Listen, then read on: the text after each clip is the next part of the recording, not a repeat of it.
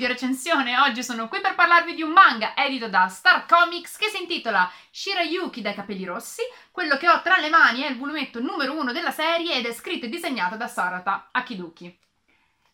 Questo fumetto è in realtà un fumetto un po' datato, perché la sua pubblicazione originale in Giappone risale al duemilasei.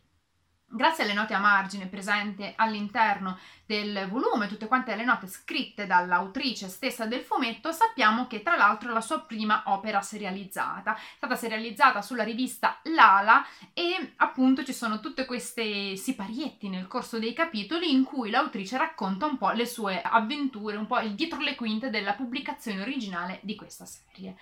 Shirayuki è la ragazza raffigurata nell'illustrazione della sovracopertina, perché questa è una brossura con sovracopertina con alette. Ebbene, Shirayuki è la protagonista di questa storia e il nome è la mh, traduzione giapponese di Biancaneve. Però questo non vi deve assolutamente far pensare che si tratti di un retelling della celebre storia. Shirayuki è una ragazza che è una popolana, vive in un regno, ma ha una caratteristica particolare, cioè i capelli rossi, eh, capelli dal colore così raro da attirare l'attenzione di un principe, il principe del suo regno che è conosciuto come l'idiota. Il principe vuole che Shirayuki entri a far parte del suo cerchio di concubine e naturalmente la ragazza non ne ha la benché minima intenzione. Non è pronta a vestire i panni della principessa. La principessa tutt'altro, si taglia i capelli e scappa, lascia al principe una lettera in cui gli dice apertamente: se volevi i capelli rossi tienteli, e fugge. Nella sua fuga incontra un altro ragazzo, Zen, che è accompagnato da due suoi amici. Ben presto scoprirà che Zen è niente di meno che il principe secondogenito di un regno limitrofo.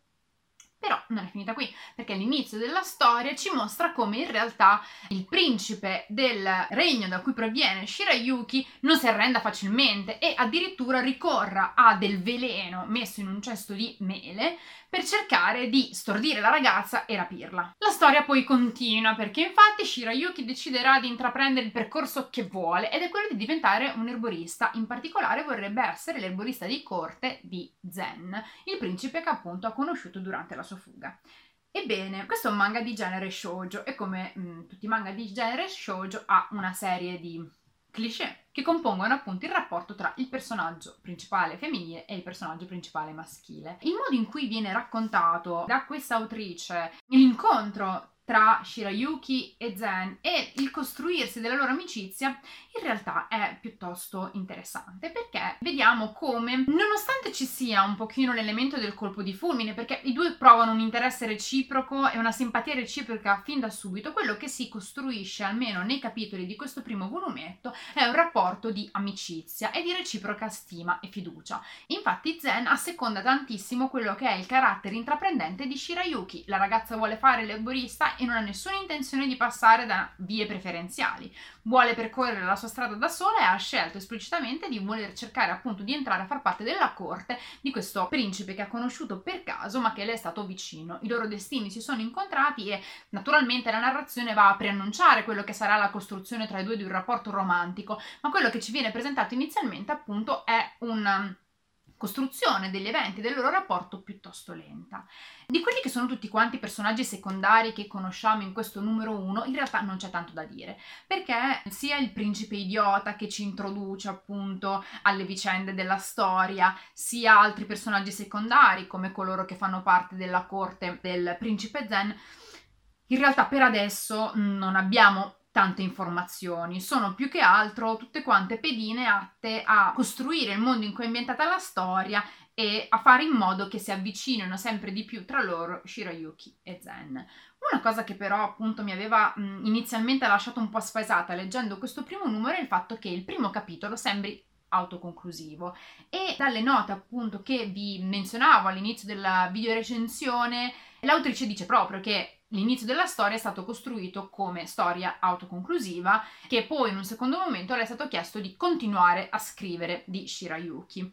E questa cosa si nota. Il primo capitolo infatti sembra quasi chiudersi, insomma, anche la tavola finale che chiude il capitolo uno di questo fumetto sembra costruita quasi a lasciare un finale aperto che riguarda appunto la storia di questa ragazza che decide di intraprendere un cammino da solo. Poi la storia riprende, ma riprende comunque con un ritmo piuttosto lento. Il capitolo due sostanzialmente è il capitolo uno bis, perché vediamo un altro individuo che, affascinato dai capelli rossi di Shirayuki, cerca di rapirla. Ma dopo questo secondo capitolo, che un po' mi aveva fatto tremare, perché temevo appunto che fosse un ripetersi di loschi figuri che cercano di rapire Shirayuki e Shirayuki poi ha bisogno di aiuto o cerca di salvarsi da sola, insomma pensavo che fosse un cliché ripetuto, in realtà non è così. Poi dal capitolo tre in poi riprende la storia con un ritmo appunto piuttosto lento. Di fronte a questa caratteristica, per curiosità, sono andata a riprendere anche il volumetto successivo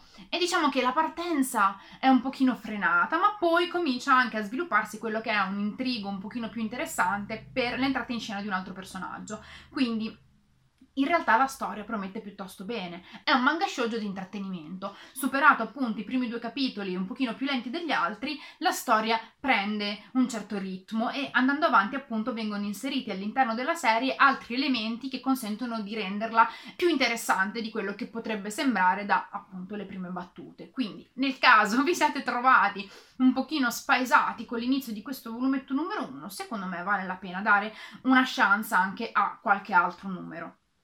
Alla fine di questo volumetto c'è anche una storia autoconclusiva, una storia autoconclusiva molto carina. Dalle note viene detto che è stata una pubblicazione fatta nel duemilatré, quindi all'inizio della carriera di questa autrice, e quindi è una conclusione di volumetto piuttosto interessante per vedere appunto questa mangaka alle prese con una storia di tipo diverso rispetto alla principale della serie. Per quanto riguarda il comparto grafico, lo stile dell'autrice è piuttosto pulito ed è uno stile un po' abbastanza tipico dell'inizio degli anni duemila, anche per quanto riguarda il character design. Forse in alcuni capitoli si vede che si tratta di una delle prime pubblicazioni, serializzazioni di questa autrice, perché ci sono dei balloon un po' strategici. Ne avevo notato uno in particolare che è posto proprio su un occhio di un personaggio che si vede di tre quarti. Quindi c'è qualche balloon strategico, però i disegni sono molto puliti. In particolare ho apprezzato quelle che sono le tavole dedicate alla natura, perché abbiamo una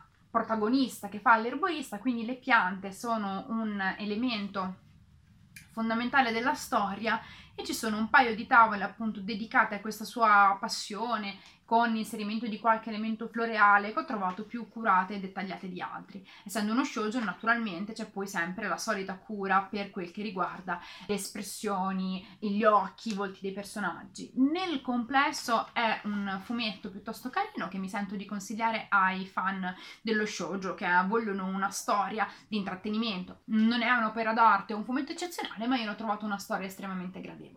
Quindi io vi ringrazio per aver guardato questa video recensione e come al solito vi do appuntamento alla prossima. Ciao MyTaste!